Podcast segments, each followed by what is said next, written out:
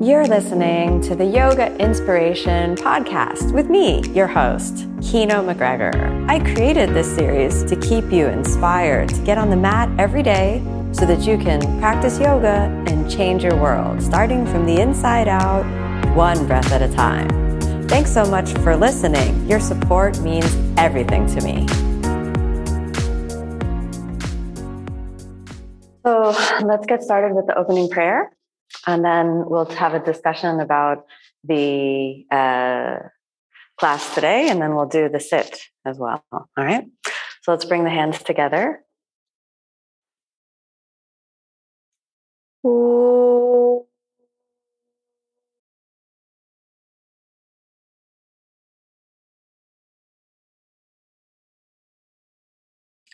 day, Guru Nam Charanara Vinde.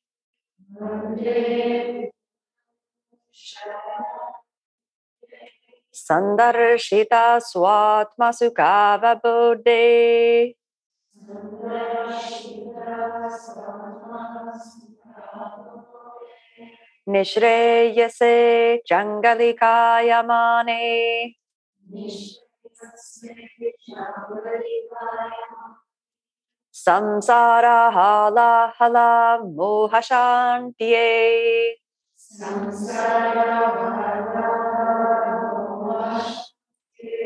Abahu purushakaram.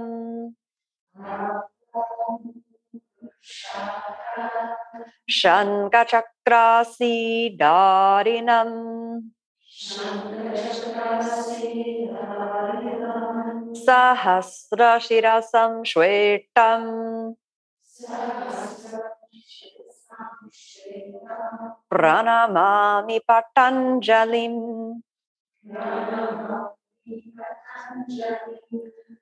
Ooh. Good.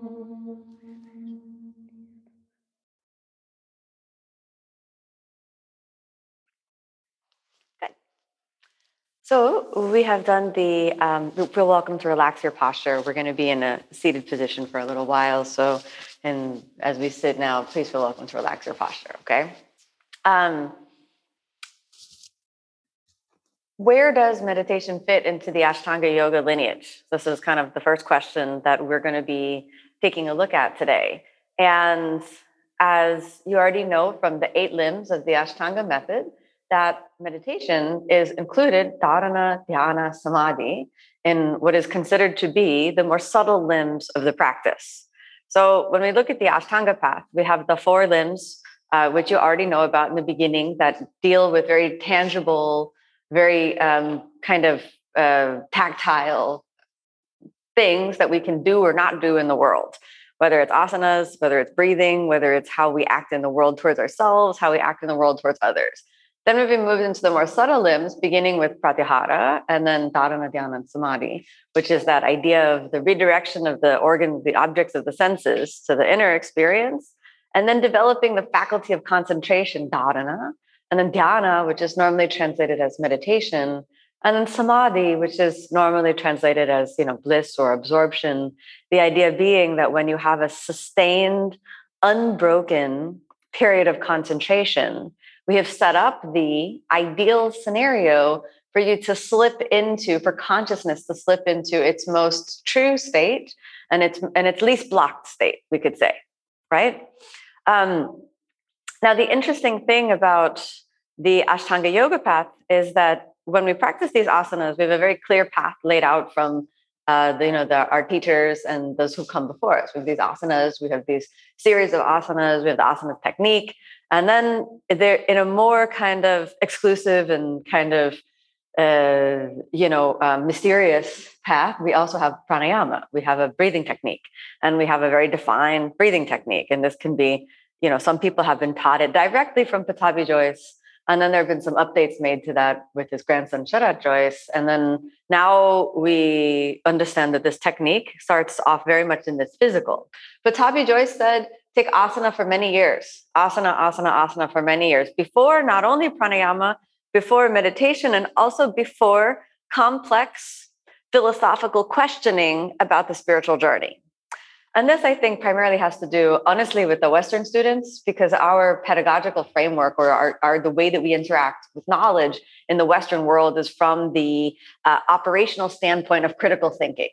So, does everyone understand what I mean by critical thinking? It's questioning and deconstructing, and the idea of um, uh, sort of rational thought and our ability to question and uh, logically and rationally sort of deconstruct things and present an alternative and question. So, this paradigm of sort of critical thinking, while very, very useful, we're not saying not to critically think about things, is um, sometimes can get in the way of the experience of yoga. And some examples of critical thinking, we come into the practice, start to uh, easily form dogmas when they're not, when the answers to the questions phrased as critical thinking are presented as absolutes. A classic example of that is you should hold your toe in triangle pose. So when this is presented as kind of an absolute, and this absolute becomes a dogma that's not rooted in experience, then we we see that critical thinking has taken us to what is a spiritual dead end because and the reality is there are millions of people billions of people on the planet and not everybody should be holding their toe you know uh, maybe ever. Maybe some people don't even have a toe to hold. Then what do you do with them? You know you have to give them an artificial toe just so they can fit into the dogma. Um, that's unfortunate. So when we have this idea that um, rational and critical thinking can lead to a logical dead end then we have to insert something that supersedes logic. And that is uh, experience. So this is where Pattabhi Joy said, you take asana, asana, asana many years, or he would say, otherwise you're just thinking. And after some years, he would invite some certain students to practice pranayama. And I've learned the pranayama with him, um, and so have many other students. You know, uh, and so there's a very distinct and definitive path about the Ashtanga Yoga pranayama. Now, uh, ask Pattabhi Jois about meditation. Oh, what do you think? Am I ready for meditation? You meditate? The first thing he said to me was, You sit in Padmasana in lotus position one hour? I think no. Right. So this was his first thing he said.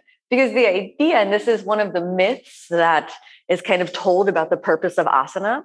So if we have asana, does anybody know what the translation of asana is? Do you know what asana? How do we translate that directly? Now, now we think poses, but there's a, a, a, a translation that precedes poses or a seat, right? So we, we have this idea of, of, of what are some qualities of a seat? What do you think? Comfortable, right? We need to be comfortable in our bodies. And a seat is something that we seem to be able to take for a period of time. So the original asana was sort of a seat to perform activities. What types of activities? Spiritual activities a seat to perform meditation, a seat to perform purification, a seat to uh, be able that you're comfortable in your body enough to hold for a long and sustained period of time. And kind of like the myth of asanas is that the purpose of all of these asanas, bending this way, bending that way, is to make the body fit for that comfortable seat. And that if you're uncomfortable in a seated position, there's no way that you can do pratyahara, dharana, dhyana, or attain samadhi. Look, if the pain from sitting, a, uh, sitting in a posture is so overwhelming, what are you going to think about the whole time you're there? Only the pain, only the pain, only the pain. Unless you're very, very, very strong in qualities of mind related to the yogic and spiritual path. So, of course, it's possible to transcend pain, but very few people will sit through the pain long enough to transcend the pain. The average person without a foundation in asana who begins to take long sitting practice will be overwhelmed by the pain. Um, and what sorts of pain are we talking about? What do we think? What happens if you have never, say, you've never stretched a day in your life, and then you start to sit, do seated meditation for one hour every day? What sorts of pains can you imagine would arise? What do you think? You have back pain for sure. What else? Hip pain, knee pain, feet will fall asleep. And as a result of all of that, the neck will probably tense up and the jaw will tense up, and you just sit there miserable for an hour and you get up. And that's beneficial for some people, honestly. You know, some people, it's a good idea. They can sit there with their misery for one hour and then move on. It can make the world a better place. Um, but the average person will not come back for that. So the idea and this sort of like myth of asana is that we're doing all of these complex asanas to prepare the body to be able to take a comfortable seated position for one hour without changing your posture, right? And so that's kind of the the the, the, bad part. So I could sit there, sure, just give me this little cushion and I sit there. But to sit and not change the posture for one hour. So this is kind of the the, the benchmark of a really strong meditation practice. Um, probably it takes many years or many lifetimes even to get there. So we're not going to force that. But the idea to understand is that um, once you make a foundation in asana, it has to be a bridge to the more subtle practices. Uh, pranayama itself is a bridge to the meditative mind as well. So if you're practicing pranayama, sometimes meditation directly after can be very beneficial. Um, sometimes meditation before can also be beneficial. So there, once we get into the realms of, of, of practice, the, uh, the, sort of the way that the practices interact um, is a worthy sort of a worthy path of investigation but you don't necessarily have to follow a rigid program like for in, in your actual daily practice. It doesn't have to be first asana then pranayama then meditation or first meditation then pranayama then asana. It could be a mix. You could meditate take asana then do pranayama or you could do pranayama asana and then meditate way later in the day. But what you don't want to do is make a mix within one practice so you don't want to do some asanas, stop, do some pranayamas, take a little meditation, go back and start doing some asanas again, and then think, let me meditate a little bit now. And then you know what? I want to do pranayama again. Then you will make yourself completely imbalanced. You know, and there are some practices that move through these things, but if you're practicing Ashtanga yoga within this method, this is not the way to practice the method. Make sense? So you can take the order how you like, but don't make, you know, um, a stew out of the techniques. All right. We want to keep them in their distinct little categories, like a bento box. All right. It's a better uh, technique. Okay. So um, I have to say that my teacher, Pattabhi Jois, never said, he never taught me a meditation technique. But at some moment, he said, You want to sit there? Go ahead. Right. So this was the most technical instruction I ever got from my teacher. And many people ask um, if they can meditate. Oh, can I also meditate? He says, You want to sit there? Go ahead. It won't harm you, you know? And meditation is the only practice that Chatterjee says you should do on moon days. Because people say, I want a moon day, I want to do this, I want to do that. He usually says you should try to take rest. The moon day, some crazy energy is there. Don't do pranayama, don't do intense pranayama on the moon day. Definitely don't do some moon day asanas. Um, so you want to go for a walk, go for a light walk. Don't do a crazy hike on the full moon don't do these things just relax and then and then so can i do anything? Sure you want to take meditation? Just sit there. That won't harm you. So at the very least we're not harming ourselves which again we start off with ahimsa. We're at least not harming ourselves by sitting there. So i have researched and reached out for other techniques of meditation because i have tried to do what my teacher said. Just sit there. It will not harm you and I have found out that when I just sit there with no technique, what happens for me, or what happened for me, because now I have a technique that I work with, is that I'm just thinking, thinking, thinking, thinking. I don't know if you have ever tried to wait in a line for something, but the mind is not naturally very quiet. So if you don't do anything, what happens? Well, thinking, thinking, thinking, thinking. And then now we have a great tool to avoid thinking, thinking, thinking. What is that tool called? Your phone at the moment of boredom, let me see. Let me look on Instagram and see what Labrador retrievers are doing right now. Let me, oh, they're not doing anything. Let me find out if some other creature is doing something interesting. Look, it's a creature in a handstand. That's interesting. Let me watch that for a little bit, you know? And if not that, there's always some random article in the New York Times you can absorb yourself in, whatever newspaper is pleasurable for you to read. So there's this distraction device that we carry around with us at all times. And this distraction device makes it almost impossible for us to sit with our thoughts.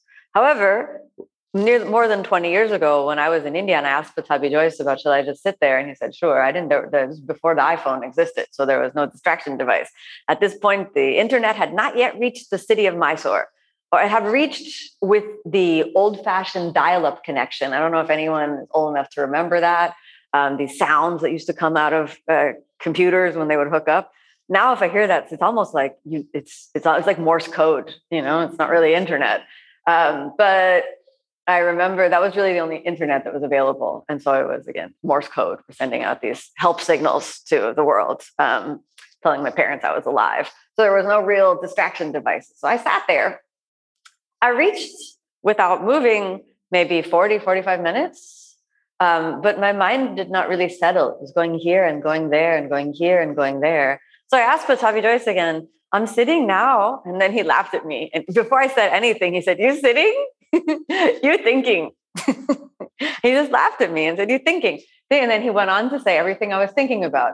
You're thinking your country, your home, your food, your family, your body, your thoughts, your thinking, thinking, thinking. And I was like, Yes, it's true. In fact, I have thought of all of those things you know, after some time in a country that's not where you is your home country, you do start to think of the food that you miss.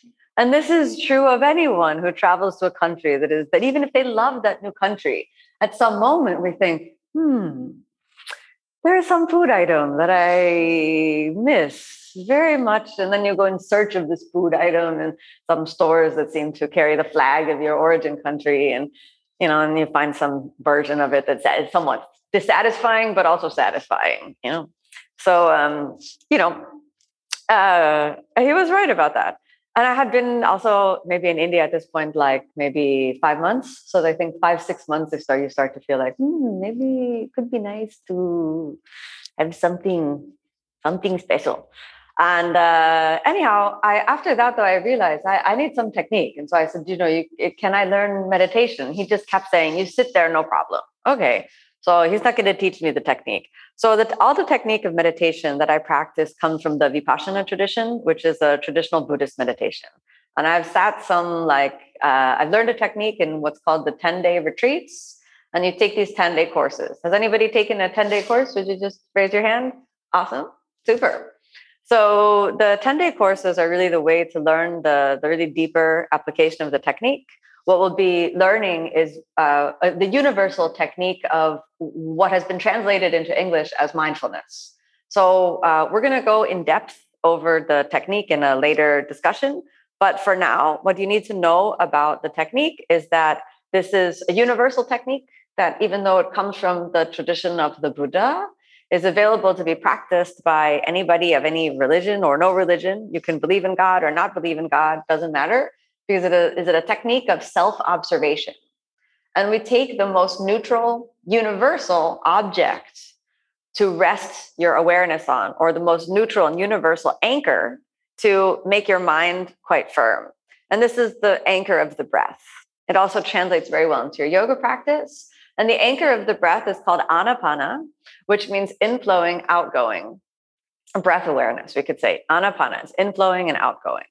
And we pay attention to the inflowing breath as inflowing breath, and we pay attention to the outflowing breath as outflowing breath. And we give our mind a small area to focus on because when the mind has a smaller area to focus on, then the mind is less distracted. If the mind has a big area to focus on, then there's more possibility for distraction. So in the beginning, we have to be very precise. So uh, this is technique is traditionally called anapanasati. Sati is the Pali word for mindfulness or awareness. And uh, this is the uh, similar word in Sanskrit as smrti. And smrti is usually translated into English as memory, but sati is normally translated into English as mindfulness but both have the same um, linguistic or etymological root, which means that it has the quality of the mind being able to retain or stay present to, not lose its focus on a particular object. And memory is the ability to retain. Right? So to remember something means that we are able to not forget it. We have retained it. And mindfulness has that same quality of being able to retain a singular focus on that point of attention. So we have this idea of sati losing a lot of depth when we translate it only as mindfulness or awareness. You know mindfulness starts to bring up all sorts of kind of contemporary popular culture images of you know mindfulness training or mindfulness for stress reduction and these sorts of things. What we have to understand is within the context of our spiritual practice all of these kind of positive health benefits which we will again go into deeper at a later date are merely byproducts of the effort to train the mind to a single point of attention. We are practicing dharana dhyana with the effort to lay the foundation for the experience of samadhi. Along the way, definitely we remove stress. Along the way, definitely the body feels better. Along the way, definitely there are a lot of health benefits that will start to accrue, but this shall not be the goal of the spiritual practitioner. And this is where the importation or the importing of the practice of mindfulness to the application only of stress reduction and health benefit sort of betrays its deeper intention. We're, we're not meant to be mindful just so that we can be more healthy and reduce our cholesterol rates. The idea on the spiritual practice is that the mindfulness lays the foundation, like it builds the architecture of spiritual liberation. So, what I mean by that is what is the architecture of something so take this building the architecture of this building is is the framework for all of us to be here and do the practice but this building cannot force you all to come in understand you have to come in of your own agency and volition and the mindfulness asana practice mindfulness practice pranayama practice is the architecture of samadhi but you cannot force samadhi to come in if we're building up the architecture of our practices with the intention of just getting healthy, we can invite health in. Wonderful, health has come. But if we do not invite samadhi to come in, maybe by happenstance, samadhi will come in. Sure, that's a, you know, one in a billion or one in 100 billion, one in a trillion, maybe. But when we build the architecture for a particular purpose, it's more likely that that experience happens. And this is, again, something important to understand. Okay, let's talk a little bit about what we're going to do today. Uh, the practice of anapanasati is to bring your attention with two parts awareness and equanimity. You become aware, and this is where we're going to unpack mindfulness a little bit. To be aware means you are aware of what is without any story or judgment about what is happening. We have to practice this state. It shouldn't be already evident within you unless you're already practicing. Understand? Let me give you an example. You are aware of the inflowing breath. What are some qualities of the breath that you could become aware of? Could someone tell me some qualities? What do you think? You're breathing in, what do you notice? Hmm? Temperature. The breath is warm, the breath is cool. So then you notice, I'm breathing in. Then you notice the breath is cool, right? Well, how do you respond normally to that? What do you think? Do you like it or do you not like it? What do you think? The breath is cool. Do you like it do you not like it? Sometimes, yeah, it could be nice. Hot summer day, breath is cool, wonderful, right? So then suddenly we have this experience. The breath is cool. Objectively, it is neither good nor bad. But the mind starts categorizing oh, maybe this is good. Oh, maybe this is bad. Um, oh, um, something is, I know what's going on. My meditation timer overzealous. Um, so the mind starts to categorize this is good, this is bad. Now, let's take another scenario. Give me another quality of the breath, something else. What else could you notice when you bring your attention to it? The length of the breath. Oh, my breath is deep. Oh, look. What do you think when you notice that? What do you think? Hmm? Some judgment. But what judgment would it be? You. So what do you think? So now, so now you have a story about energy going up, and then you have a story. You're not sure if it's good or bad, but it should be something. Um, as yoga practitioners, what do we normally associate with a deep breath? oh, this is good. Most yoga practitioners, if you haven't been practicing long enough, right, uh, will usually associate a deep breath with good. And in fact, the yoga practitioner who observes themselves breathing in a short, shallow manner will do what? take a deep breath because, oh, this is bad.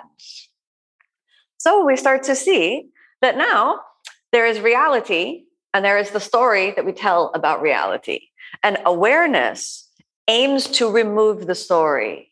So now we observe the breath is deep, period. It is objectively neither good nor bad. We observe the breath is deep, the breath is long and deep. If the breath is shallow, we also observe the breath is shallow, period.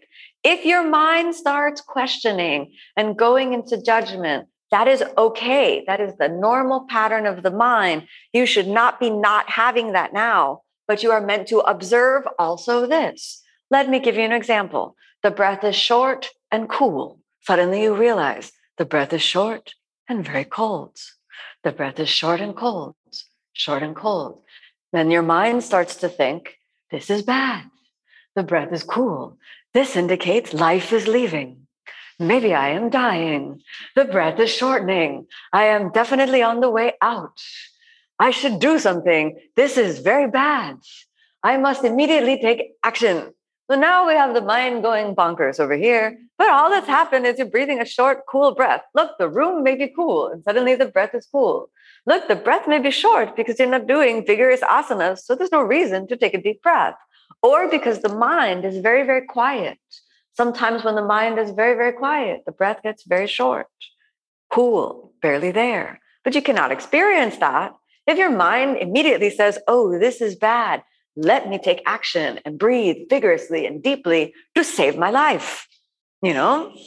So, awareness includes equanimity.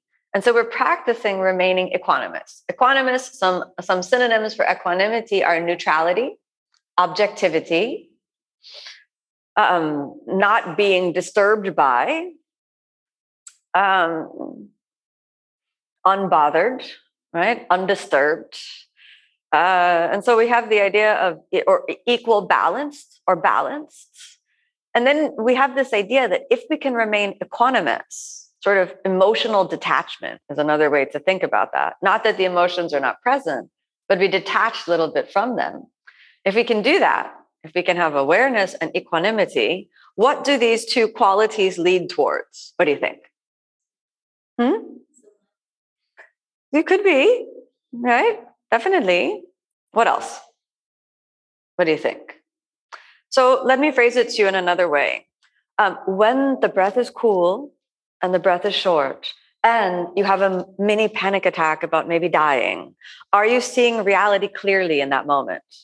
What do you think? No. So the thoughts obscure reality. And this is the essential premise we have in yoga as well, right? So the jungle of the mind that gets obscured, that obscures our, our, our, our, clarity along the path. Then we have the idea that this jungle of the mind creates a web that uh, makes it impossible for us to see reality clearly. So when we have awareness and equanimity, what does this allow us? And then what? And then what? We can see clearly. So we normally say awareness and equanimity, if practiced properly, leads to wisdom, intelligence, clarity. We can finally see reality clearly. So we observe the cool breath is merely the cool breath. And you also have to trust that awareness and equanimity leading to wisdom would also tell you if you needed to take action. So let me give you an example of this. I have done on my first meditation retreat something that did not lead to wisdom because I was not practicing awareness and equanimity.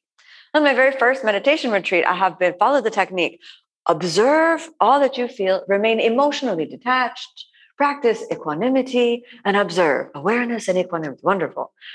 I have done my first meditation retreat in uh, uh, in Nepal, in some of the foothills of the Himalayas, and it was cold. I did not realize that it would be cold. I thought, summer, yoo-hoo. it was not summer. It was late May, early June, first of all, which was not exactly the short summer that Nepal has, but it was definitely not winter. There was no snow. But I'm from here and I had spent like six months in South India and it had only gotten hotter and hotter and hotter. So I've left South India in late May, which is one of the hottest months of the year. And then I have gone to Nepal, which is a very cold place. And then I have gone up in altitude. And then I have sat there with no clothes because I came from South India with a lot of shawls and uh, some thin cotton clothes. And then I have observed cooling sensations. Cooling sensations. The breath is cool. I'm observing. The breath is cool going in. The breath seems to also be cool going out. Now my body is also cool. I have shivering sensations. I have done nothing but observe. I'm shivering, shivering. I have so much equanimity. They told me you must remain equanimous. I remain equanimous. I'm a good student. I don't tell anyone. I don't say anything. I just notice now I'm freezing, freezing, freezing. Even in the night, I'm cold. I can't sleep. I have no blankets. I have one shawl like this. I've wrapped around myself, uh, and I don't sleep. And then three on the third day, then oh no, on the second day, then I cannot breathe any longer out of my nose because now I have a cold. So I don't say anything to anyone. Now observe the breath is neither going in nor going out. Now I observe there is no breath. I have to breathe out of my mouth. So uh, my mouth is breathing, the nose is blocked. So I'm just observing. Nose is blocked. I am cold, cold sensations, cooling sensations, nose is blocked. Then the teacher calls us up for the que- question to check us out, see how we're doing. First thing she says to me, How is your equanimity? I feel very equanimous, so equanimous. It's very easy for me to just, and she stops me, stop, immediately stop. What is going on? You have a cold. I don't know if I have a cold. I'm merely observing that the breath can no longer go in. And, the, and she shakes her head and does something like this and puts her hands over her face and says, Do you have any other warm clothes? What you're wearing doesn't seem very warm. No, I have merely observed that I am shivering, shivering, shivering.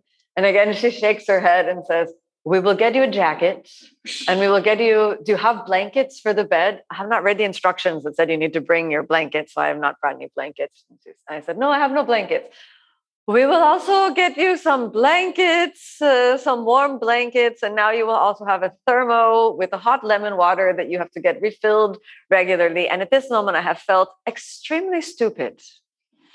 I felt this is very dumb. Awareness and equanimity has led to a cold. So I have not applied the technique properly. So the technique, when applied properly, should lead to wisdom, intelligent action. So if you observe, I'm freezing, freezing, freezing, freezing, freezing, and it's not for 20 minutes, you have to take action. You have to buy a heater, get a blanket, get a jacket, talk to somebody. If also you're taking meditation and you have a heart condition and suddenly you feel a sharp stabbing sensation in your chest, don't try to wait it out. Otherwise, you're going to cross over to the other side and meditate yourself into the afterlife. So if you have a sharp stabbing sensation and you have a heart condition, immediately open the eyes, go up to the teacher. I have a need to call 911, call the emergency services. It's not like we meditate ourselves into oblivion. It should lead to wisdom. And that's very important to remember. Understand? But it's hard for the mind to know what wisdom is until you can remove the story of your reaction to what is. So today we're only going to be practicing anapanasati. This is the beginning we'll practice anapanasati with the idea that we're trying to lay the foundation of our practice to one day have equal parts awareness and equanimity that will build the path to wisdom. And within wisdom is the firm foundation for the spiritual practice.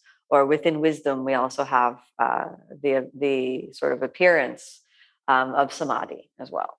Okay? So we've been sitting for some time just here. So, are you happy with uh, what you've gotten? Do you want to have any other bolsters or blankets? Uh, now is the time to make a run for objects. Everyone is back? Okay. As we sit, if you have any questions that arise, save them for the end. We'll have some time for questions. If you have any unclarity about the technique, Again, you save those for the end, make a note. After we finish sitting, we will stretch out the legs. So whatever pains in the feet falling asleep, they're gonna wake back up. Okay, I'm gonna set a timer. So at least I am aware of the time. Let's make those last final movements as you settle on the posture.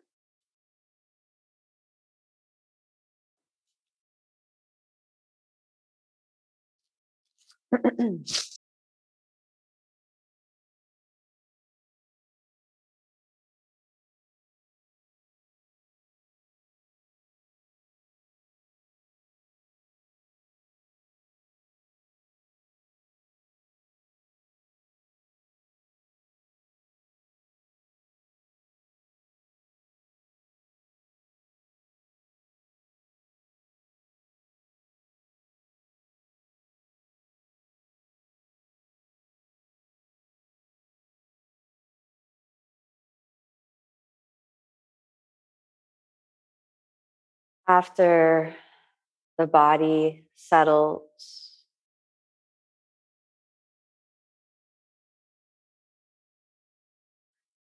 bring your attention to your breath as we begin the practice of anapanasati. First, you may be aware of the general sensation of the inflowing breath and the outgoing breath. I am breathing in as I breathe in. I am breathing out as I breathe out.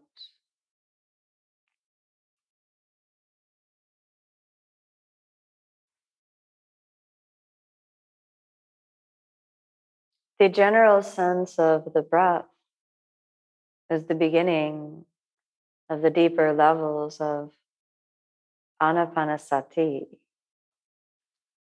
So observe wherever the breath makes contact with your body. Observe the quality of the breath as it is.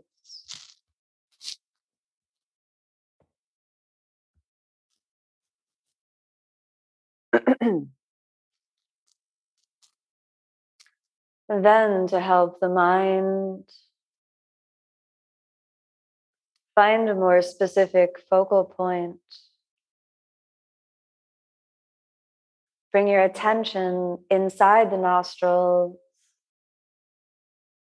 around the nose, at the entrance of the nose, and in the area around the upper lip.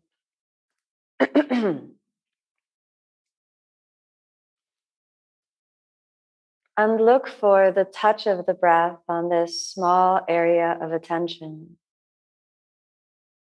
The touch of the breath inside the nostrils, at the entrance of the nose, and in the area around the upper lip.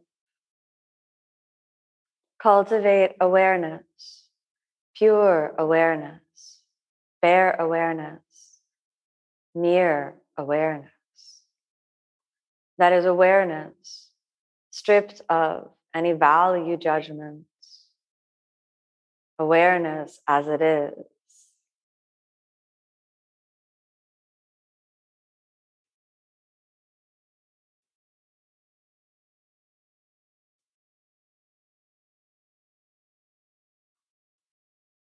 Remain equanimous, objective, neutral. As you bring your attention and keep your attention focused in this small triangular area inside the nostrils, along the nose, at the entrance of the nose, and in the area around the upper lip.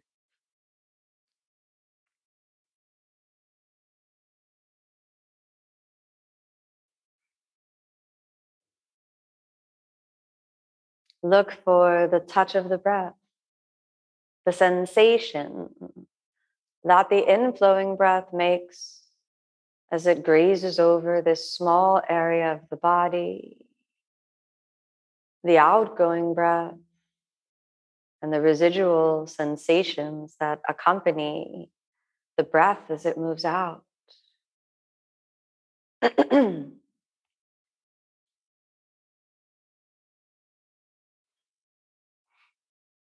Notice the exact point of contact in this small area of the body that the inflowing breath seems to make. Then notice the exact point of contact that the outgoing breath seems to make. Naturally, there is some contact between inhalation and exhalation.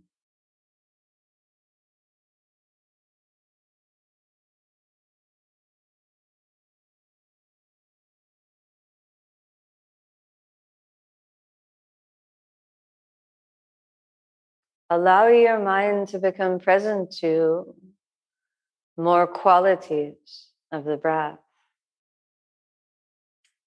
Notice the temperature, whether the breath is warm or cool, or to somewhere in between.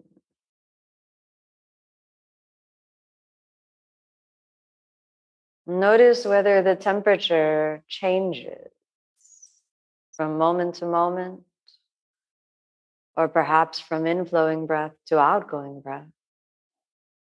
Is the sensation of one cooler or warmer than the other? Perceive reality clearly.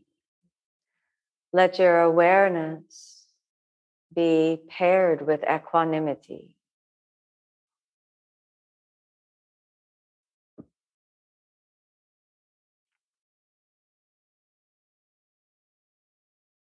There are numerous qualities of the breath. As many breaths in, as many breaths out. There is no limit to the qualities that may become apparent to you as you focus in on the breath as your anchor of awareness.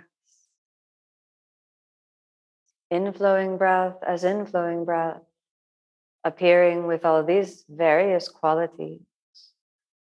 Outgoing breath is outgoing breath, also appearing with these various qualities.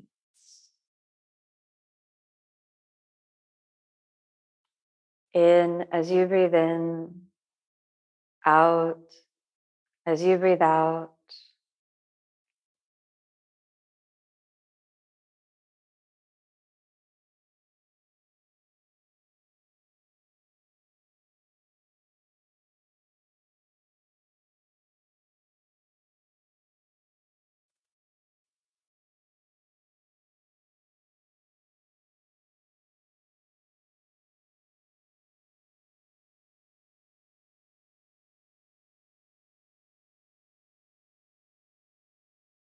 What other qualities seem to appear in that field of awareness?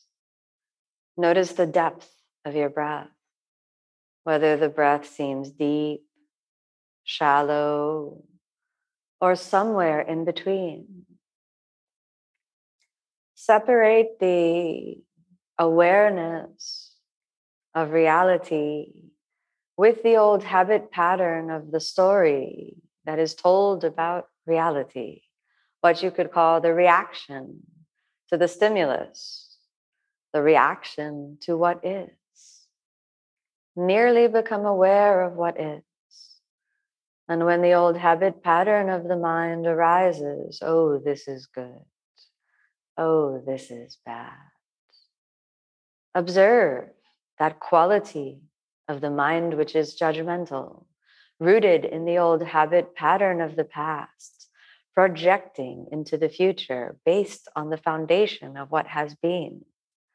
Recognize that this cycle perpetuates itself in a cycle of suffering. And then choose to see reality clearly, objectively. Separate reality from the story that is told about it in the mind. If the inflowing and the outgoing breath are short and shallow, let them be merely short and shallow. If the inflowing breath and the outgoing breath are deep and resonant, then let them be deep and resonant without assigning any meaning, without telling a story, without letting your experience of reality be colored by what has already been the past. The temperature, the depth, these are merely two qualities of the breath. What other qualities are present when you tune in? Perhaps you notice that the breath carries a weightiness. Perhaps the breath feels very heavy. Or on the other hand, perhaps the breath feels very light or somewhere in between. In addition to the weight of the breath, perhaps there is a level of stress. The breath may feel stressed, labored, arduous, even blocked. Or the breath may feel light, free, and easy. Or somewhere in between, sometimes free, sometimes blocked, or neither free, but neither blocked, but somewhere in between. There is the ever present temptation to judge, which seems to have an inertia of its own, almost happening automatically. So quick the mind is to judge based on the past, based on preconceived notions of what is good, what is bad. So practice awareness and equanimity reality as it is, not reaction to reality. To practice awareness and equanimity is to be free, free from craving, clinging, free from the willful fight between what is and what we would like it to be. What is merely is to observe in a state of pure awareness is to observe the true nature of reality, to make peace with that reality. To observe the same reality while holding tightly to the dream of what we would like it to be, what it has once been, what we would prefer it to be. That tightness restricts our ability to be free.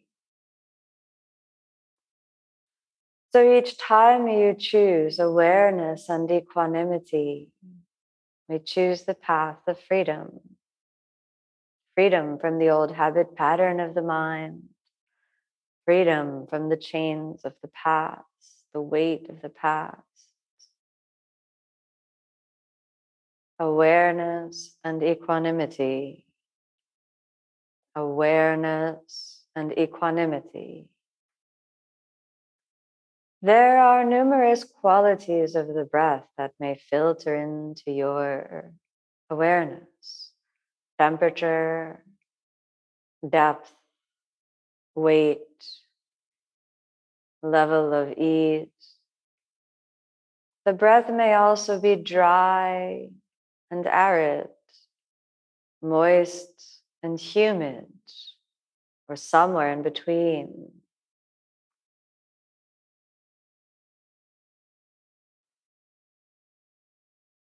The breath may be very rhythmic and steady, or the breath may be erratic and unpredictable, or somewhere in between.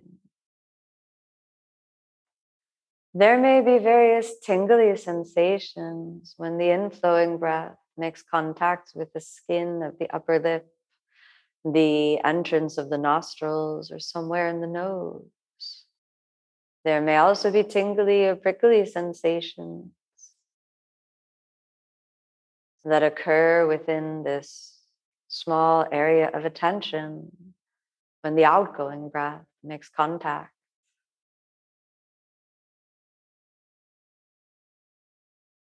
The qualities and sensations of the breath may also change moment by moment, a different arising and passing. Sometimes deep, sometimes shallow, sometimes warm, sometimes cool, sometimes hot and heavy, sometimes light, free and cool.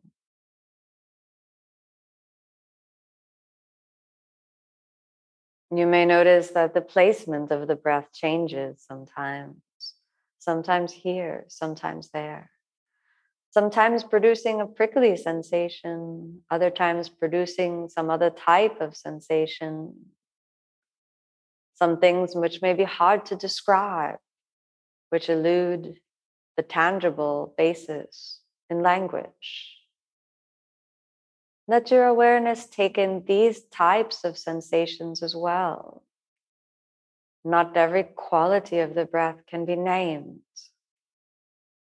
In fact, sometimes the discursive type of awareness is itself an obstacle to pure awareness.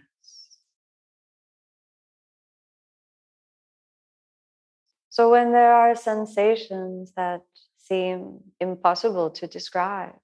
Do not bother trying to describe them. Instead, remain with pure awareness, mere awareness, bare awareness, where what is simply is. And be very vigilant not to get attached to what feels qualified as good be very vigilant not to resist what is qualified as bad. These qualifications are merely rooted in the old habit pattern of the mind.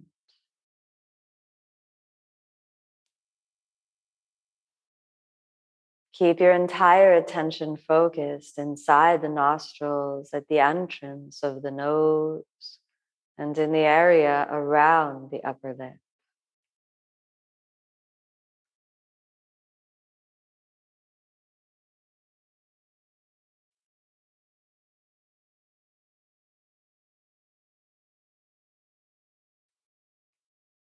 Naturally, this state of focus, the effort of concentration, the dharana, may not yet be able to sustain unbroken awareness on the breath. So you may notice that the mind gets distracted, suddenly thinking of other thoughts Whenever you notice that the mind has gotten distracted, this too is merely the old habit pattern of the mind, the thinking mind, darting here, darting there, thinking of this, thinking of that, one thing after another, with such rapidity that the thoughts seem to carry their own inertia. Lost in a stream of thought, perception of reality becomes impossible occluded by the very thoughts which seem to elicit yet more craving, more clinging, more attachment, more aversion, more suffering, suffering, suffering. To break free from the web of thoughts, simply redirect the mind's point of attention to the anchor of the breath.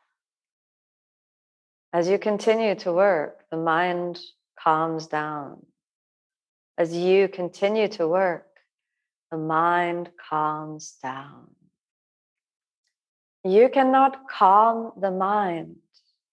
However, through the technique of dharana focus on a single point of attention, the mind naturally calms down by replacing the object of awareness, what is normally focused into the external world, thinking of this, thinking of that, reaction to this, reaction to that. The mind focuses in on a very small area of attention inside the nostrils, at the entrance of the nose, and in the area around the upper lip.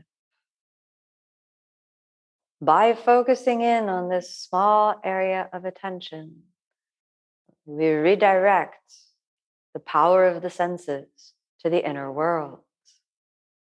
Perceive the breath as it moves in, the breath as it moves out. This small, humble task harnesses the full power of the mind and redirects like a laser beam to this singular point of focus.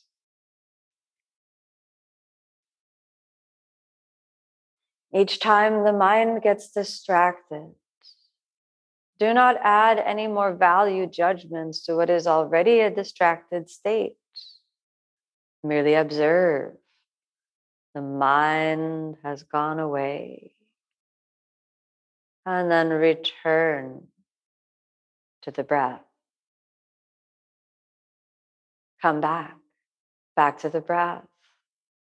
Inside the nostrils, at the entrance of the nose, and in the area around the upper lip. Breath as breath,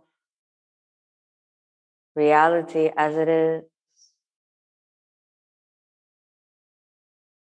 pure awareness and equanimity.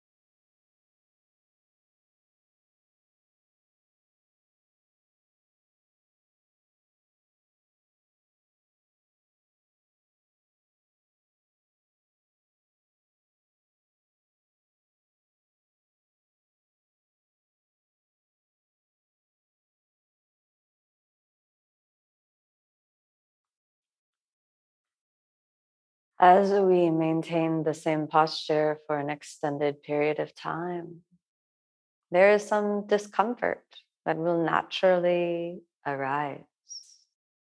The feet may have fallen asleep.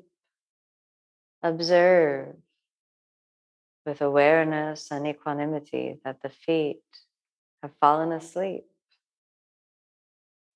Recognize there is no danger of permanent damage and then choose to observe the quality of the sensations as well as your habituated reaction to those sensations, pleasurable or displeasurable. And then return to the breath. Make no effort to avoid or suppress the sensation which seems displeasurable. Observe what is and return to the breath. If there are any other burning sensations, discomfort in the hips, the knees, pain in the back, the shoulders, the neck, temperature in the body, which is not to your liking, too warm, too cool, burning here, burning there, or anything else that may arise within the body, a kick from within that seems to say, Get up now, an itchy sensation, scratchy sensation, tickly sensation. Anything that seems to distract your attention when you observe the quality of the breath. Bring your attention back. Notice whatever is.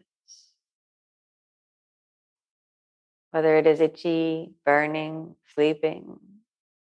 Observe the mind's reaction pattern, the story that is told.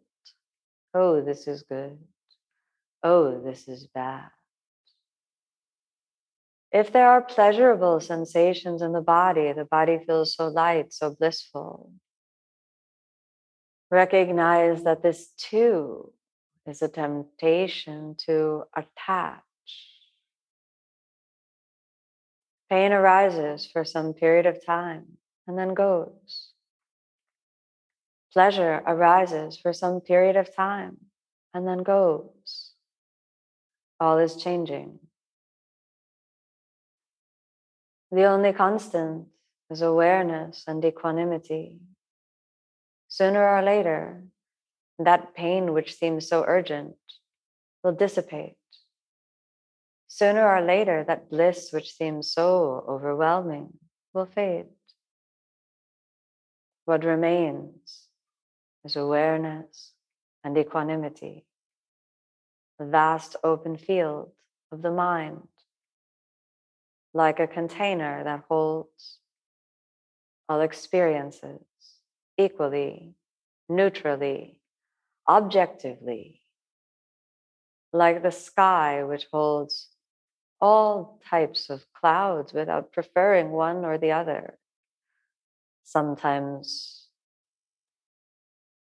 big, sometimes small, sometimes none at all. The sky yet remains vast, neutral. The mind, the sky like nature of the mind is revealed through the practice of awareness and equanimity, to perceive reality clearly, yatha bhuta, as it is, not as you would have it be, not as you would prefer it to be, not as it once was, not as we dream in the future for it to be, but as it is. This is freedom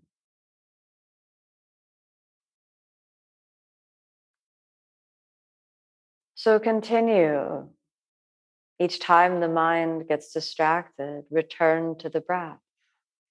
Each time a physical sensation arises, body as body, mind as mind, breath as breath, return your attention to the humble anchor of anapanasati. And begin once more inside the nostrils at the entrance of the nose and in the area around the upper lip. Observe the breath as it moves in. Observe the breath as it moves out.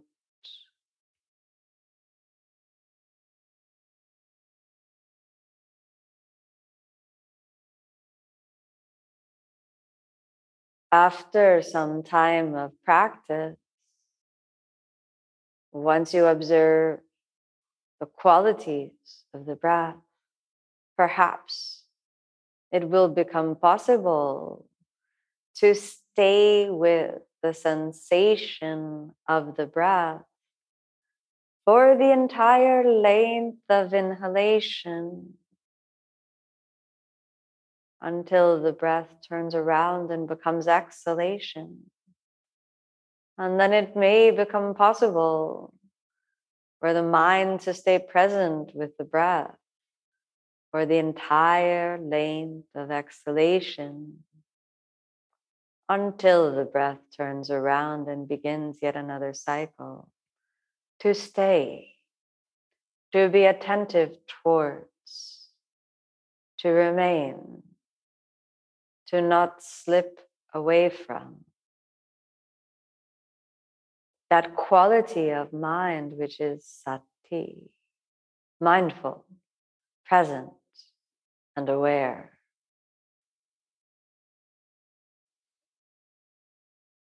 All the effort that we make each time you call the mind back, this is dharana, concentration. With unbroken concentration, we lay the foundation for the meditative mind, awareness and equanimity, which build the architecture of the house of our spiritual liberation. So continue to work and lay the foundation properly with diligence, with determination, and with patience and kindness in equal measure.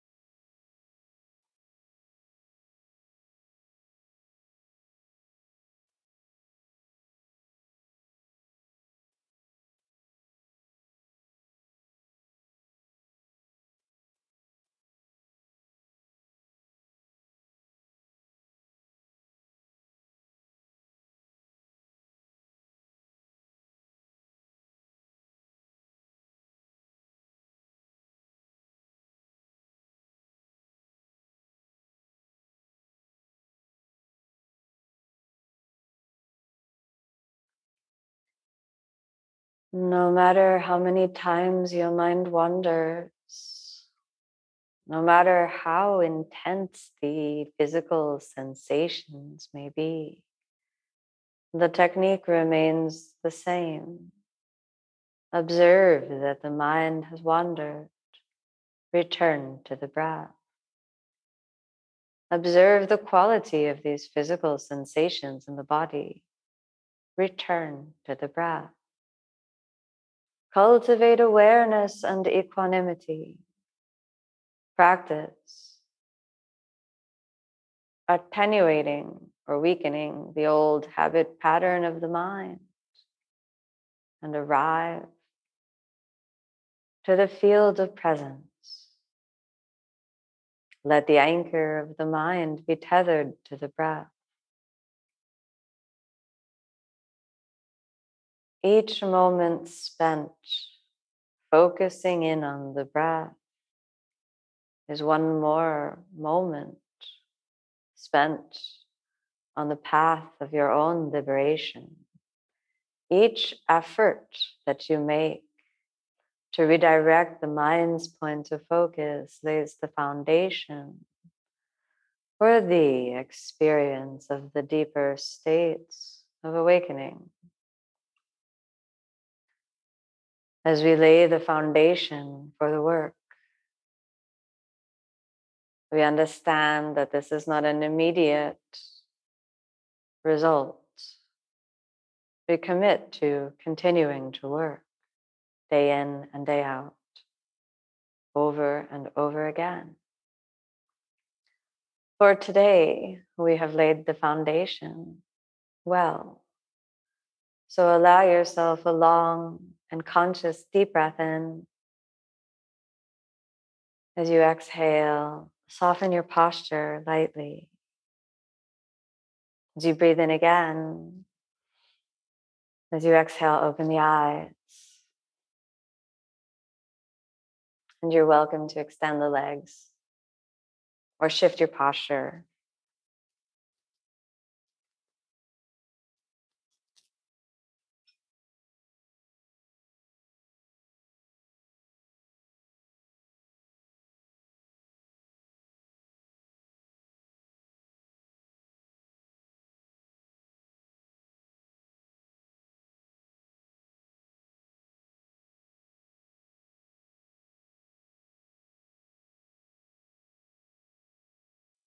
If you are in a lot of pain, you're welcome to lie down for a moment.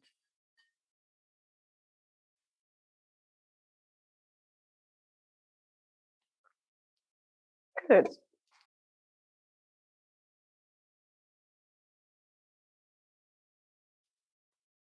Well, did you survive?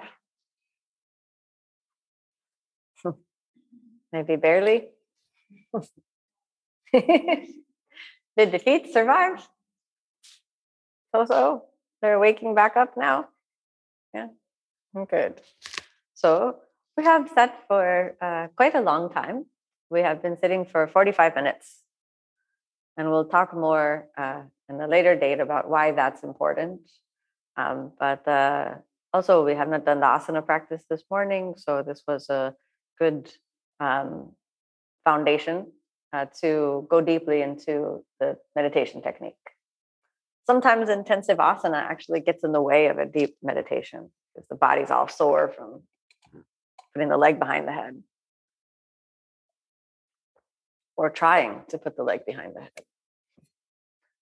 So now, after today, you will each have a homework assignment every day for the remainder of the course.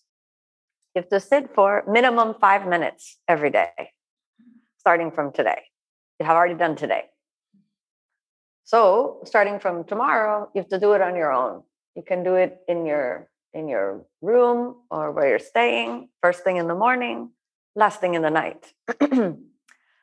uh, we do not have space really to do it here unless you want to do it in the small room. You're welcome to use the small room to sit. If you come early for practice, for example, and you want to sit in the small room, you're welcome to do that. I think after practice in the small room may be a little noisy, but you can try. That room is there. Okay. So how did it go? What questions about the technique or what questions do you have that came up during the sit? Mm-hmm. that was a good question. So, in the 10 day courses uh, in the Vipassana tradition, they ask you not to take any other exercise, not to do any asanas. I've spoken with them about this. And they said, number one, it's not that asanas are incompatible with the Vipassana, they just don't have a space for you to do them privately. So, and for someone not doing yoga, asanas look very exciting. So if you're in the meditation course, many people join the courses that don't do asanas and they suffer a lot, you know, so I can really recommend to do some asanas. Uh, but uh, there are many people that join the courses, even elderly people uh, join the courses and they're sitting on a chair. So what they said is if suddenly you as the yoga practitioner are making some sun salutations or downward dog, this looks very exotic for the person that doesn't practice. And then it can be distracting for the other meditators. So, for the benefit of the group, refrain from intensive exercise, also push ups and you know, Pilates and barre work or anything like that that could be distracting for someone else. Refrain from that. However, they said, look, you have a private room. If you keep the schedule of the Vipassana, in your break times, if you want to make some stretching, do push ups, whatever, you do it as long as it's not disrupting your meditation.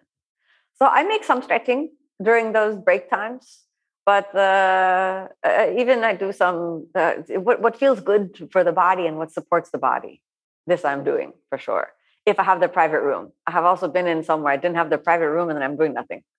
You know, that's not true. Once I went in the bathroom stall and I locked myself in and I made some stretches in the bathroom. But uh, but I, I, it's very important not to distract the other students. Uh, and this is very important. You know, when you go in the course, it's a little bit like you join the monastery. You remove all jewelry. They ask you to not wear shirts with words written on them or clothing with words. Why? Because the other people read your shirt and they sit there. I mean, and also they ask you not to read or write during the time so then we try not to be distracting for the other people. So it's the same concept. So I keep that. But little stretching here and there. This can really support the, the practice.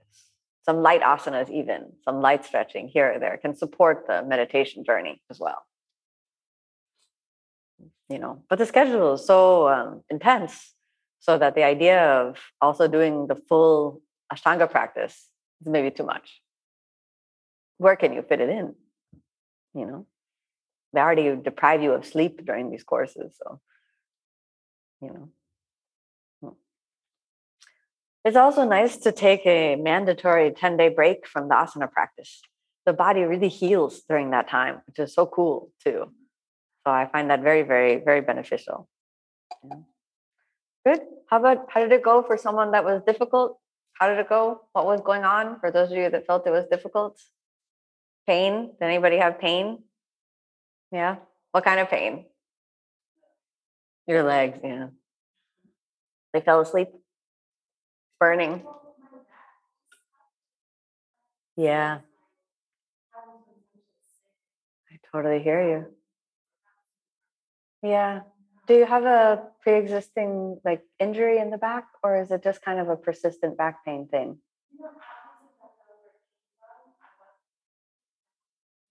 Mm-hmm. Mm-hmm. Mhm.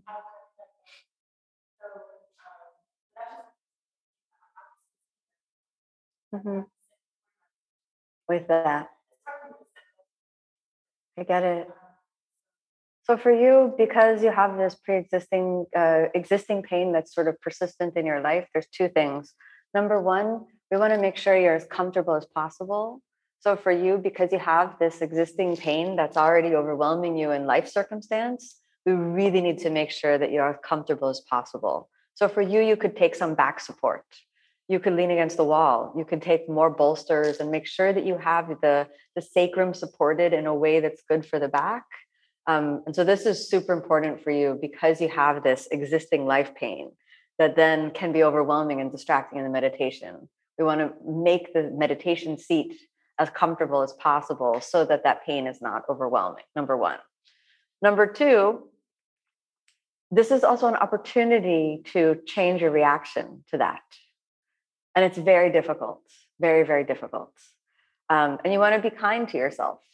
So you want to find, we try to say not to move, but again, because you have this existing life pain that you're carrying into the meditation, you want to find maybe five different postures that instead of trying to search for a better posture, you do something like this.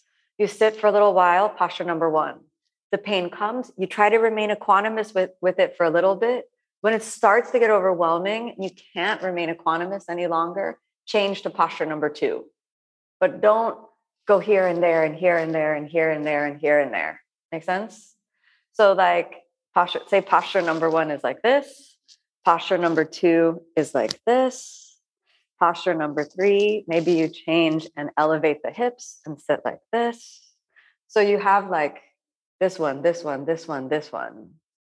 And then you give yourself a little period within each one to touch that pain. And when your equanimity goes away, you change. And maybe after this, you take lying down and then you start the cycle over again. Does that make sense? Is that helpful? So when you're doing the five minute sit on your own, you'll be fine. I'm pretty sure five minutes you can you can take. But even there, if it's overwhelming, within the five minutes, allow yourself one posture change. Make sense? When we do the longer sits together, remember that, what I'm telling you right now. And then number one, find the comfortable posture, but make an estimation of five postures and then change from one to another like this. And if you need to start the cycle over again, start the cycle over again. This can really help because instead of looking for something, we go from here to there and we know it's going to be bad. And then when it's bad, we change. And we, when the posture begins to be a distraction for us to practice equanimity, then it's then it's too too intense. Then we need the, the patience and the kindness part again. Yeah. This is very normal for people to experience to experience this especially when we have a pre-existing pre-existing pain. Sometimes however you have no pre-existing pain and then pain suddenly arises during meditation. Did anybody have that? Suddenly a pain arose. Some pain you have never experienced before. Suddenly it arrives in meditation. And you think what i've done just i'm sitting there. How can i injure myself but you're not injured? So so this don't be alarmed if this happens. It will go away. Now whatever if you experience that now it's gone. So this is interesting to observe. These pains that arise from deep in the mind you have no pain. Suddenly you sit the body is in so much pain. If you don't have some pre-existing reason and then you open your eyes. Just to open the eyes you know it's over the pain is gone. This is not a real pain okay this is a fictitious pain created by the mind to make you not meditate. Okay. You have some pre-existing pain that exists. It's something else. You know, if you have the, uh, you know something in the body, it's it's a different. But that type of pain, which is so ephemeral, you close the eyes, it's overwhelming. You open the eyes, gone. Sleepiness can be like this too. Was anybody sleepy? Some sleepy students? Yes. So the sleepy sensations are usually said to be some various sources. And I'll review this again when we go deeper into the, the sit, um, the, the sitting week that we do together. Um, sleepiness can be tiredness. Maybe you're tired. You had a long flight, you have some jet lag, you came from a different time zone. Maybe you're tired. The only solution to actual sleepiness is to sleep. You cannot meditate your way out of sleepiness. There is no weird thing that says now you meditate, you do not need sleep anymore. This is ridiculous sometimes I meet somebody that says, I, I don't sleep anymore. I think you have problems, you know? No, I'm in permanent samadhi. I'm like, definitely. I mean, I'm sorry to say, but, uh, you know, I'm sure there is some spiritual being out there that no longer needs sleep. But if you have a person randomly walking around, going in and out of Starbucks, and then they tell you they don't sleep, I maybe think Starbucks is the problem, too much coffee, you know, and maybe they can sleep again. So if you're if you if you have a lot of if you have a lot of tiredness, you have to sleep. So get a good night's sleep. You can even abort the meditation and take a nap. This is okay. I've tried to conquer sleepiness with meditation. It doesn't work. Talk to the teachers about it. Also doesn't work. If you're sleepy, you have no choice. You have to sleep, even if it means you miss something. You have to cancel some homework to sleep, you need to sleep. Take the day off and sleep. We have one day off each week, spend the whole day in bed in a cocoon. Don't leave the bed. Right? Then the next morning, maybe you eat some food or go to the bathroom leave the bed. Okay. But um, get really rested and then start again. Now, second option of sleepiness is what they call is what's often called unconsciousness. And unconscious, unconsciousness, some obstacle that's in the mind, some habit pattern of the mind that's so strong. But we're not yet ready. Our conscious mind is not yet ready to face that obstacle, produces sleepiness. We would rather sleep than face that horrible truth. Have you ever gotten really sleepy in the face of some life difficulty? Suddenly you become tired. So tiring. Timmy hates stuff with the bank. Suddenly I say, We have to go to Citibank. He immediately, I feel so tired. I, I don't think I can go. I have to lie down. I'm like, You can go. You were just talking about motorcycles with all this enthusiasm. Then I say Citibank, and he's ready to go nearly into a comatose state. So, you know, we all have these things which are really tiring. You talked to me about Home Depot. We had to go to Home Depot the other day, and I have the same response Home Depot. Oh no. Please don't bring me to Home Depot. Anywhere but Home Depot, even IKEA. I'll go there first. Please let me walk around IKEA before Home Depot. I really don't. I went, but I stayed in the car. I was like, I'll go, I'll stay in the car. I don't want to enter the, the facility. I'll just, I'll fall, I'll fall unconscious just when I walk in the door of Home Depot. I, so here's the bank. I don't mind going to the bank. He can go to Home Depot. So we all have these obstacles that come up that bring up sleepiness. This is called usually referred to as unconscious energy or unconsciousness of some type. Third quality that comes with sleepiness is a weak mind. And the weakness of the mind is that the mind is not trained in meditation yet. So that when the mind experiences thoughtlessness, no thoughts, the mind has already built an association with thoughtlessness the moment before we fall asleep at night. So it becomes a habituated response thoughtlessness, sleepy time. And then we find ourselves, we wake ourselves back up. How do you know that it's not just a pure life sleepiness? If it's pure life sleepiness, you're going to get up from your meditation, you're still going to be tired. You're going to be you're going to be tired the rest of the day. If it's one of the other two, the moment the meditation is over, you're filled with energy. But then you sit again, mm-hmm. and then you're just there snoring. So if you so it's one of the other two. If the, when you finish your meditation and you go into your life, you have lots of energy. If you finish your meditation, you go into your life and you're still super sleepy, you probably need to rest. That makes sense? Figure out if that's coming up for you, which one it is. If you sit first thing in the morning, last thing in the night, sleepiness is a big battle to fight with, real sleepiness, because you just woke up. But the mind is very clear because it's sleepy. Last thing in the night, hopefully you're getting ready for bed. So that sleepiness is actually in your favor. So we're falling asleep. Great. Go to bed. Just five minutes. Even if you start to snore, it's okay. Right? Okay. Any other practical questions? Mm-hmm.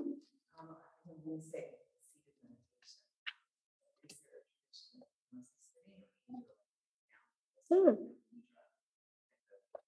What do you think that the uh, problem is with the lying down?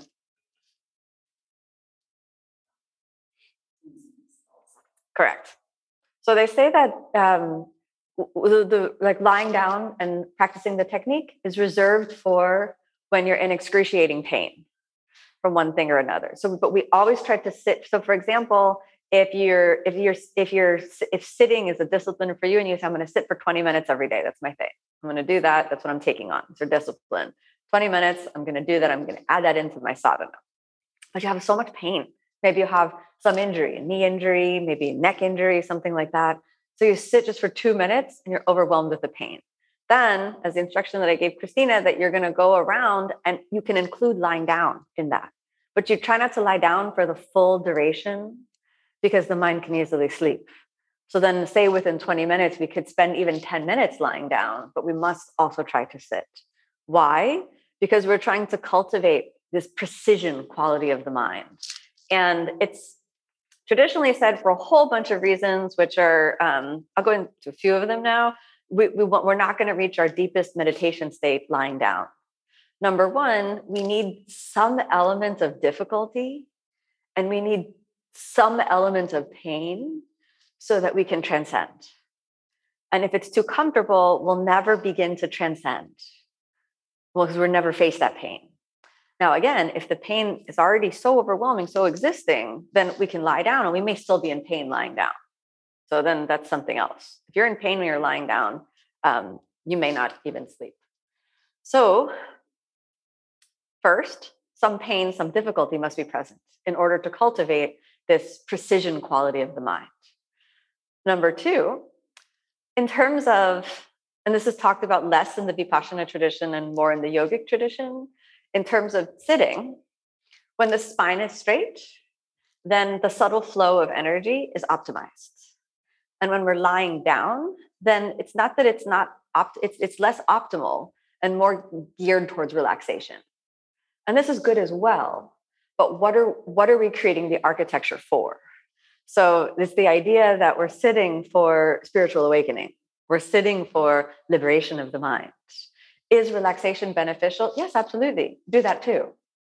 However, figure out what the discipline is about. And if we're on that Ashtanga yoga path towards samadhi, then the effort that we make towards sitting is going to be our sort of best hope at uh, aligning our energy channels along the center line. Because we're we can then ride the gravitational axis of the body. We can then kind of take the elevator up and down the center line. Um, whereas when we're lying down then that orientation changes a little bit and the the energetic axis of the body changes a little bit. So that instead of even our connection to the earth changes a little bit when we lie down and we go kind of into release mode um, in multiple ways which i'm not going to get into right now. Um, but when we're seated there's a sense of um, balance between the upward rising and the downward flowing energy that's more naturally in place. And it's that kind of sort of bookends to the upward flowing and the downward flowing energy that allows us to circulate within the center line, opening up our mind to the potential of realization.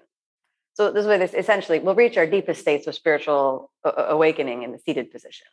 It's no, um, you know, no coincidence that all of the statues of all of the deities, like so many deities, are presented in some seated meditation pose, one meditation pose after another. Every figure of the Buddha is in the seated meditation pose. You know, also this was his liberation. So um, yeah, we try to sit. If uh, really the relaxation is also good, but when we crystallize it into the sitting, that's when we can uh, reach the most refined state of mind. Mm-hmm. Yeah.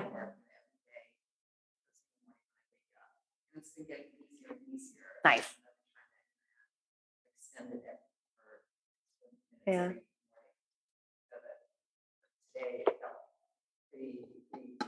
Nice.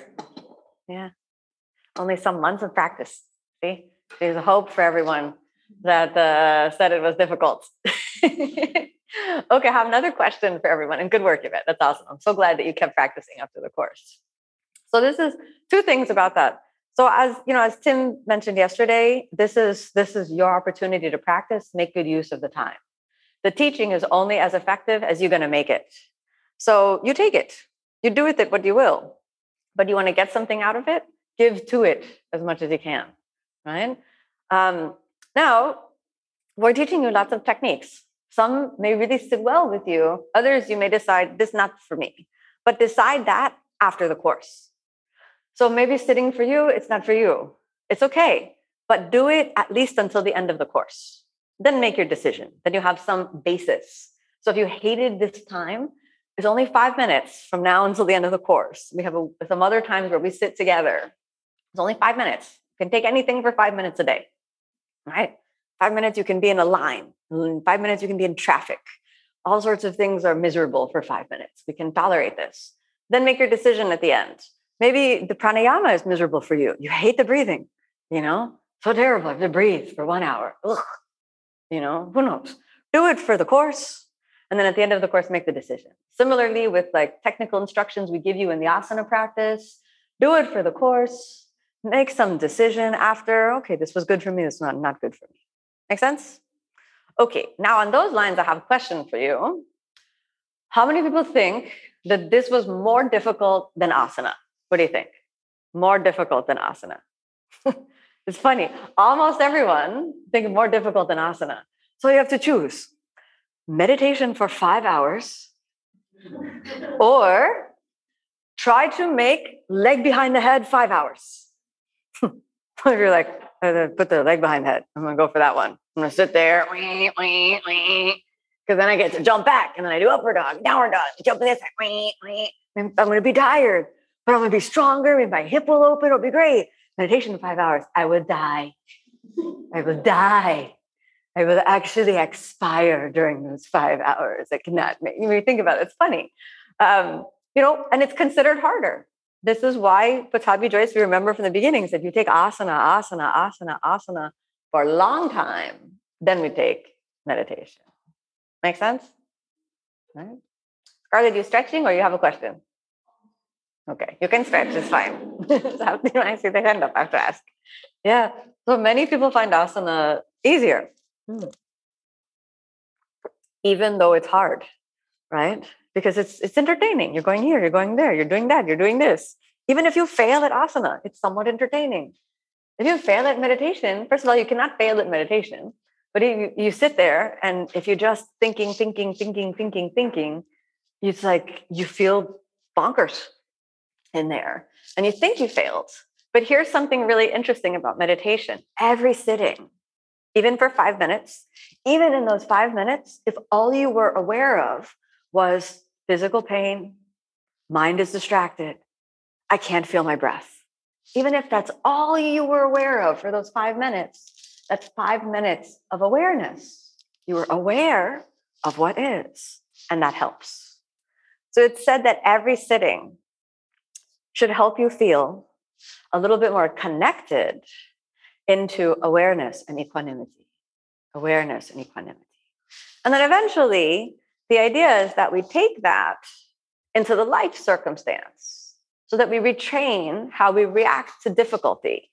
So imagine if instead of reacting to some difficult circumstance, we could remain aware and equanimous and wait for the path of wisdom, intelligent action to show itself. Right? This would be cool. This could change, you know, how we are in the world. And this is why we work. Right? It takes a long time to experience the results. So now you have the homework. Everyone understand five minutes? How are you going to do five minutes? You can set some timer on your phone with an agreeable sound at the end. Please make sure it has an agreeable sound at the end. Do not use the same alarm that wakes you up in the morning. That is not an agreeable sound. I like a, I like a let's like a ding, like a gong sound. You can have a bell sound, whatever you want. Just make some agreeable neutral sound so that if you were in a nice place and you wanted to continue, you could start again. But five minutes minimum. Okay. Those of you that have an established sitting practice, still welcome to sit however long you normally do, as long as it's more than five minutes. If you sit and you have a different meditation technique that you do, like you do japa recitation or mantra recitation or something like that, do that, but also do the five minutes of anapanasati. So now you have to do more. Okay, good. Any last questions? Hmm?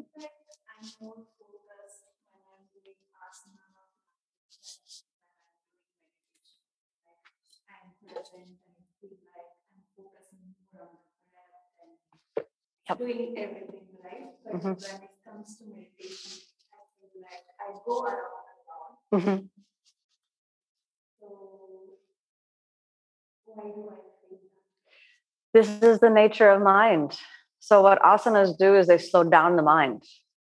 Without the asana and the breathing technique, we are only working with what is called the most subtle of the anchors of awareness. The mind is slippery going here, going there, going here, going there.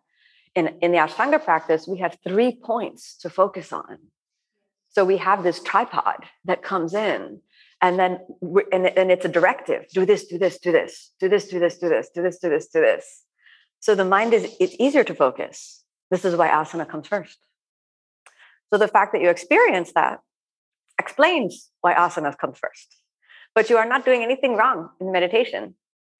This is correct to observe look, my mind is gone. I'm going woo, woo, woo.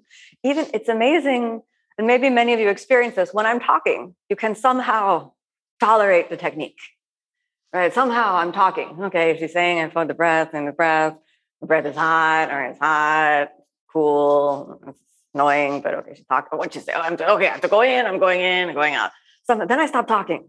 Oh no. what shall I do now? I, it's very quiet. There are sounds. Oh, look, the tennis thing is going. Tuk, tuk, tuk, tuk, tuk, tuk, tuk, tuk, tuk. Oh, have they lost the ball? Oh, oh, what will they do with the ball? Oh, oh, I need to focus on the breath. Oh, where's my breath? Oh, oh, I am cold. It's very cold. I didn't think it would be so cold. Uh, and then Vizu, we're going around all this stuff. You know, we're here, we're there, here, we're there. Uh, I think I'm going to sneeze. I better not sneeze. We're not allowed to sneeze. No sneezing. Don't sneeze. Don't sneeze. No matter what you do, you don't sneeze. You don't sneeze. Don't don't sneeze. Okay, it's gone. Okay. Oh, they found the ball. Wonderful.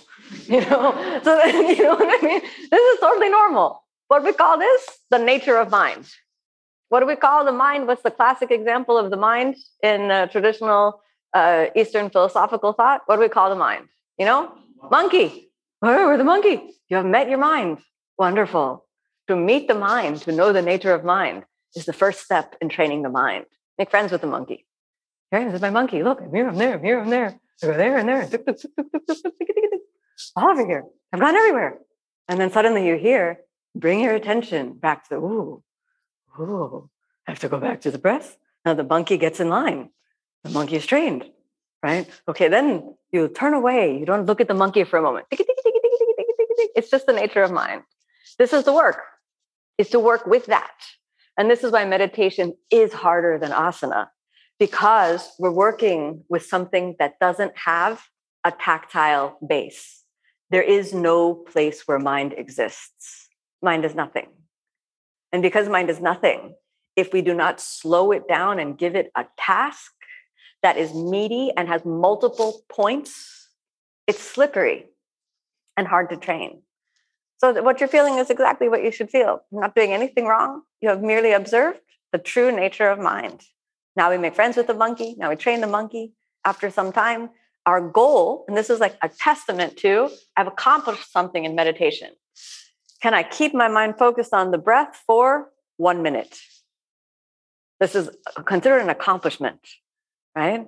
This testifies to how difficult meditation is. With asana, is like, what's the goal? You know, like we do whole primary series.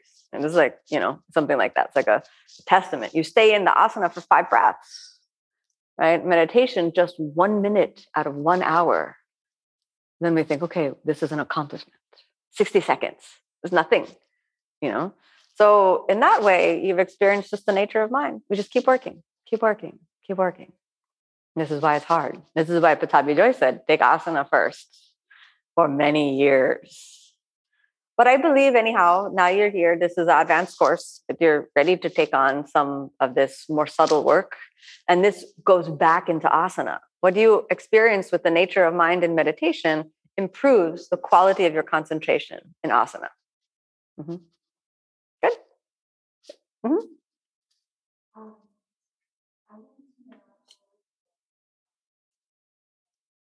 Mm.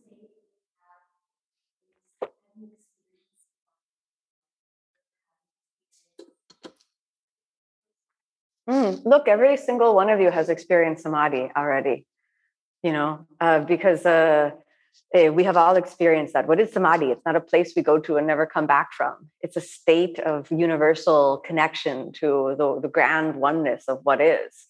And every single one of us, we've experienced that. Maybe a fleeting glimpse here or there, maybe during practice, maybe during life through the grace of God, you know, but we've all experienced that. So whether in meditation, whether or whether in uh, some other time, you know, in the in the presence of someone whose whose light is strong we can experience a momentary glimpse of the eternal maybe also in very very difficult moments of our life in period in periods of great loss we can also tap into something which is beyond so all of you have experienced i don't believe there's a being a human being on the planet that hasn't at least experienced a glimpse. Maybe there are some who have an experience, but I, I think at least let me, let me rephrase that. Every human being on the on the planet that is involved in some sort of sincere spiritual investigation is on the path because they have tasted at least a glimmer of samadhi in one moment. The more likely you are to experience these glimmers of samadhi is all about how well constructed the architecture of your practice is. So, the more well constructed the architecture is, the more likely it is that those experiences of samadhi will arrive but we can't chase them. You know, we have to wait. There's a waiting a game to it all. And there are many different spiritual paths that lead you towards that state of connection with what is. So, yeah, I've experienced many states of samadhi in the meditation practice, also in the asana practice, and also here and there in life. You know, sometimes uh, after practice, you know, after you do a very intensive asana practice, have encouraged each, all of you to remain a little quiet after the asana practice, right?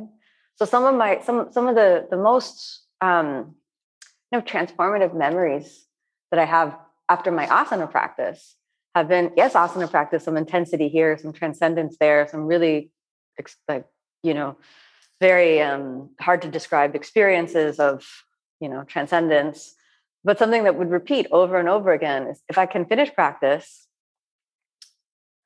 not say anything to anyone, maybe just thank you to my teacher, not say anything, what I have experienced, what has what I have done, but nothing like this, just total silence.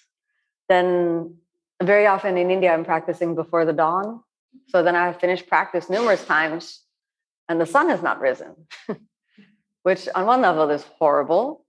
Like, let's just make that absolutely true. To finish your practice and the sun has not yet risen, this indicates at what time you have woken up and completed the practice. So if you kind of reverse engineer that, this means I woke up at around 2 a.m.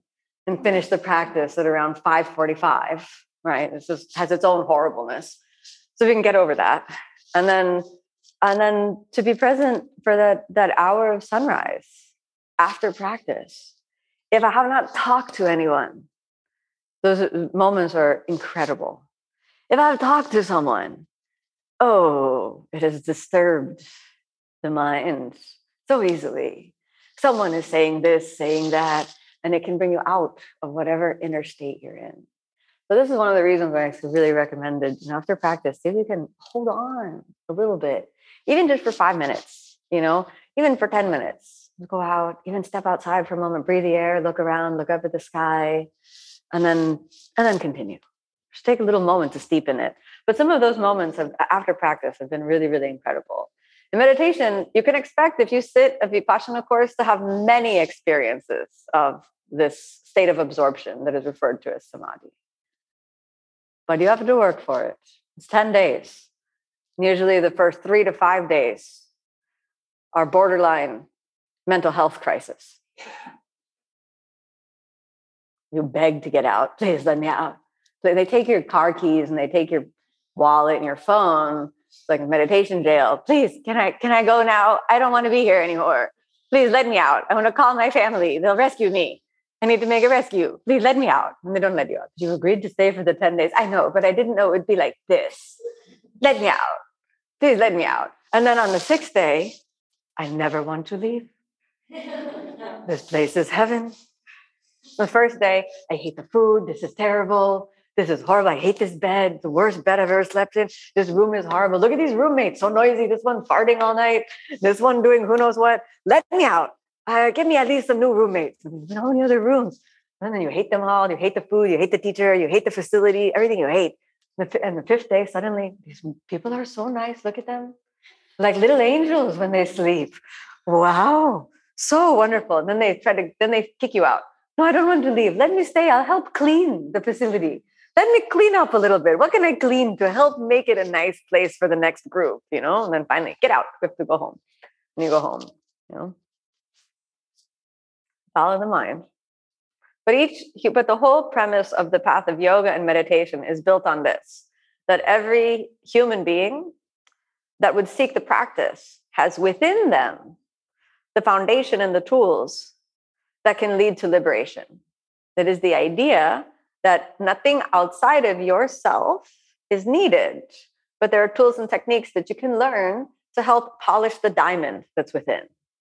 And it's this idea of, of uh, uh, that, that every, every human being is worthy, you could say, and that all it takes is the practice. Those who practice, you practice, you practice. So you can attain also. Make sense? Hmm? Good. We are now a little over time. So even though we have not done, um, you know, the we're going to do the traditional Ashtanga closing prayer.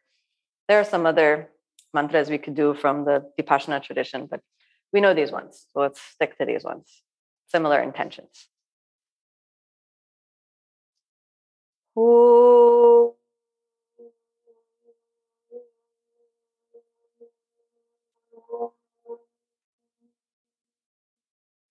स्वस्ति प्रजाभ्यः। परिपालयन्ता। न्यायेन मार्गेण।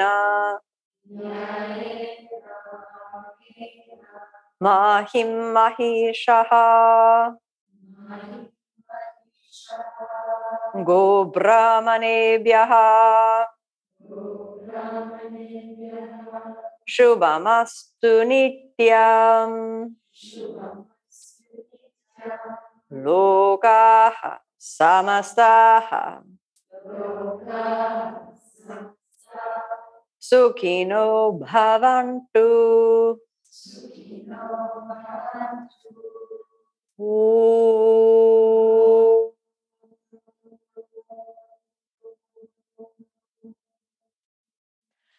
Shanti, Shanti, Shanti.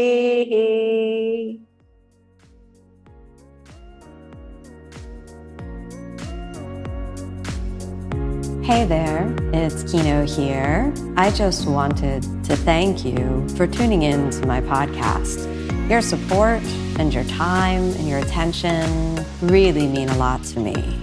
If you're enjoying this podcast series, you can find the full length videos on my online channel, OmStars, and that's at www.omstars.com. You can redeem a 14 day free trial and get access to our full library of over 3,000 classes and also practice yoga with me online.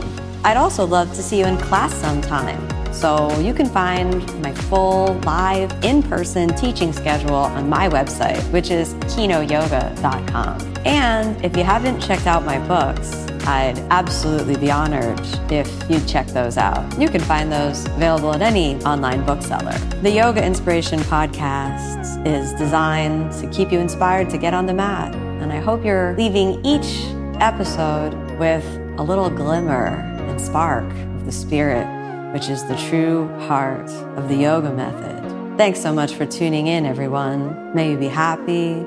May you be peaceful. May you be filled with love. Namaste.